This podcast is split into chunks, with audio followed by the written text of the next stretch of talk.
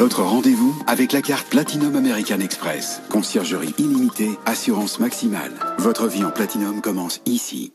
BFM Business. Le journal, Stéphanie Colo. 23h sur BFM Business, soyez les bienvenus si vous nous rejoignez à la une ce soir. C'est la France qui autorise certains retours du Royaume-Uni à partir de demain et avec un test euh, Covid négatif. Décision prise après deux jours de suspension des liaisons en raison de l'apparition d'une variante du Covid outre-Manche. Le Royaume-Uni demeure très isolé. Néanmoins, près de 50 pays suspendent les arrivées depuis le pays.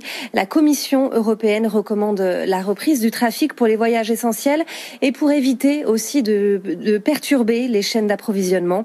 Les embouteillages se multiplient à la frontière. Certains camions sont encore euh, totalement bloqués. Qu'en est-il justement des échanges commerciaux entre la France et le Royaume-Uni? On voit ça avec Nathan Concampois. En valeur, la France exporte plus de biens au Royaume-Uni qu'elle n'en importe. C'est notre sixième client et notre septième fournisseur. Le Royaume-Uni est notre premier excédent commercial, 12 milliards et demi d'euros l'année dernière. On s'attend donc à une perte de 0,1 point de PIB l'année prochaine. Côté Royaume-Uni, le pays a exporté 33,6 milliards d'euros de biens vers la France et en a importé 21 milliards l'année dernière. Environ 150 000 entreprises françaises commercent avec le Royaume-Uni, en majorité des PME, notamment dans le vin, les produits laitiers, l'aéronautique ou encore l'automobile. Autre secteur concerné, celui de la restauration. Plus de 500 enseignes françaises sont installées outre-Manche. Et c'est euh, une des conséquences directes de ce blocus du Royaume-Uni. Toyota met trois de ses usines à, l'arrêt, deux en Grande-Bretagne et celle d'Onin dans le nord de la France. Une suspension de l'activité qui aura un impact sur euh, la livraison des commandes. Julien Rizzo. Toyota a préféré prendre les devants. Plutôt que de subir des arrêts désorganisés, le constructeur a décidé de fermer sa production car dans ces conditions, impossible d'assembler la Toyota Yaris, explique Jean-Christophe Deville, le vice-président de Toyota Manufacturing en France. On est ici sur une usine euh, qui fabrique un véhicule toutes les 57 secondes, donc c'est des centaines de véhicules, c'est environ 1200 véhicules qui sont fabriqués par jour et qui nécessitent des pièces qui viennent de plusieurs origines. On en a qui viennent d'Angleterre. Et donc quand les pièces ne peuvent pas venir et que les camions sont bloqués physiquement, on n'est pas en capacité de finaliser l'assemblage de nos véhicules aujourd'hui. Une interruption de la production qui tombe au mauvais moment car les carnets de commandes sont pleins, une situation qui préoccupe les salariés, selon le secrétaire du CSE, Thomas Mercier. Aujourd'hui, l'inquiétude n'est pas forcément financière pour les salariés, mais rattraper la production l'année prochaine, donc faire des samedis et des dimanches. Sachant que pour attendre une Yaris, il faut attendre 75 jours. Donc ce délai va être encore plus long. Donc forcément, il va falloir produire plus vite. Pour l'instant, le constructeur a prévu de redémarrer la production lundi prochain, en espérant que les frontières seront rouvertes. Et pendant ce temps, le tour de vie sanitaire se poursuit en Europe. L'Irlande réinstaure un confinement à partir du 24 décembre et jusqu'au 12 janvier. Euh, Dublin prolonge aussi la suspension des vols avec la Grande-Bretagne au moins jusqu'au 31 décembre. Dans ce contexte, l'année a été catastrophique hein, pour le secteur aéronautique et les mauvaises nouvelles euh, se succèdent pour Airbus. EasyJet a décidé de reporter la livraison de 22 appareils pour préserver ses liquidités et le groupe risque de perdre 5 milliards de de dollars de commandes si le plan de restructuration de la compagnie AirAsia X est accepté. 2020 restera comme l'une des pires années de l'histoire du groupe. Les explications de Raphaël Couder. Pour son 50e anniversaire en 2020, Airbus n'aurait pas pu imaginer pire scénario. Dès le mois de mars, la pandémie met brutalement à l'arrêt le trafic aérien, entraînant une chute sans précédent de la demande d'avions. Le groupe devrait terminer l'année aux alentours de 300 commandes nettes, un plus bas depuis la crise de 2009. Côté livraison, la chute est également spectaculaire. Elles sont en baisse de 34% par rapport à l'an dernier. La crise sanitaire a poussé les compagnies à reporter les livraisons prévues. Ces justement lors de cette étape que l'essentiel du prix de l'avion est payé. Résultat, le groupe est contraint de se réorganiser. En juin, plus de 4000 suppressions de postes sont annoncées en France. Les négociations devraient durer jusqu'en février, mais grâce à l'activité partielle et aux aides du gouvernement, le plan devrait finalement se solder sans licenciement contraint.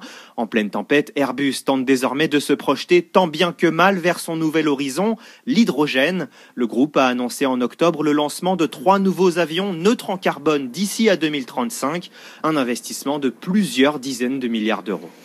Aux États-Unis, Joe Biden annonce qu'il demandera au Congrès un nouveau plan d'aide à l'économie. Le président élu estime que le plan de 900 milliards de dollars voté hier par les parlementaires était un premier pas. Je peux et je dois leur demander de recommencer l'an prochain, a-t-il dit.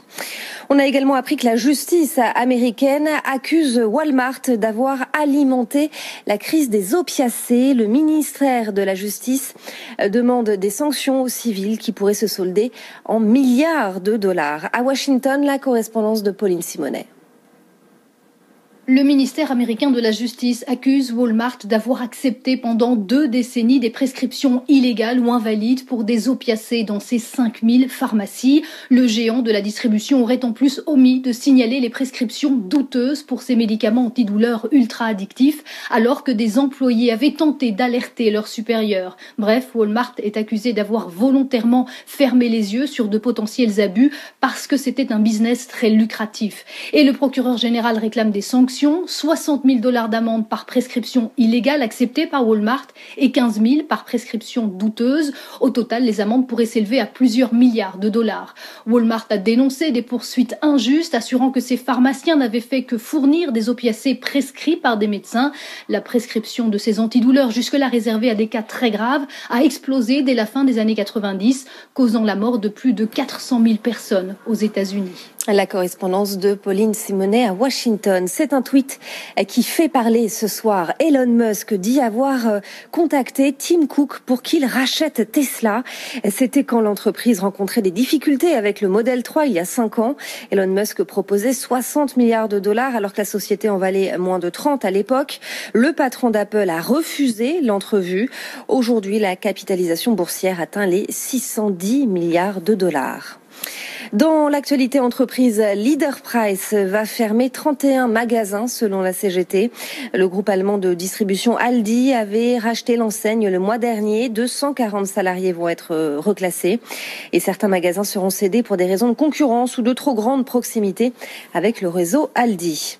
Vivarte a perdu 26% de son chiffre d'affaires cette année à plus de 256 millions d'euros. Le groupe qui compte aujourd'hui les deux enseignes Carole et Minelli avait cédé la halle en juillet dernier. employés. L'épilogue du fiasco Mediapro. À présent, le tribunal de commerce de Nanterre a validé l'accord de rupture trouvé il y a une dizaine de jours entre la Ligue de foot et le diffuseur espagnol. Avec ce feu vert, la Ligue récupère les droits télé et s'engage à ne pas poursuivre Mediapro, dont l'ardoise dépasse tout de même 300 millions d'euros. Des discussions vont officiellement pouvoir s'ouvrir avec Canal+. Le record historique du budget des JO de Tokyo 2020 reporté d'un an à cause du Covid. Ils auront lieu à l'été 2021 et ces Jeux olympiques coûteront presque six fois plus cher que prévu. Explication avec Jeanne Spicarolène. 13 milliards d'euros, c'est la nouvelle estimation du budget des JO de Tokyo. Ce seront les Jeux d'été les plus chers de l'histoire. En cause, leur report à 2021 qui a gonflé de 19% le budget logistique, c'est-à-dire presque 6 milliards d'euros pour de nouvelles réservations de lieux ou de transport. Il a aussi fallu financer des prolongations de contrats ou encore le remboursement d'un cinquième des places vendues dans le pays, sans compter le surcoût des mesures sanitaires, 760 millions d'euros. Les organisateurs ont pourtant essayer de maîtriser les coûts en réduisant par exemple les feux d'artifice, le nombre de billets gratuits ou en supprimant certaines cérémonies. En dépit de ces coûts pharaoniques, ces JODT ne détiennent pas la palme des jeux les plus coûteux. En Russie, les Jeux d'hiver de Sochi en 2014 ont coûté 18 milliards d'euros. À suivre le grand journal de l'écho, Edwige Chevrillon recevait ce soir Franck Matet, le porte-parole de Jouet Club. Très belle soirée sur BFM Business. Chaque jour, la rédaction de BFM Business est au service de la reprise économique et donne la parole à tous les entrepreneurs innovants, des artisans aux grands patrons. La France repart, s'informe et s'exprime sur BFM Business, le premier média radio, télé et digital dédié à l'économie. Du lundi au vendredi sur BFM Business, place au débat, à la controverse et à la pédagogie. Dès 9h, Nicolas Dose donne la parole aux experts sur les grands sujets d'actualité du jour. Politique, économie, société, internationale. Économistes, journalistes et chefs d'entreprise confrontent leur vécu et leur point de vue. Une heure d'échange constructif pour apprendre et comprendre. Et tous les jeudis, les experts du Cercle des économistes rejoignent le débat pour partager leurs réflexions sur les thématiques en question. Les experts, présentés par Nicolas Dose, du lundi au vendredi à 9h et 13h sur BFM Business.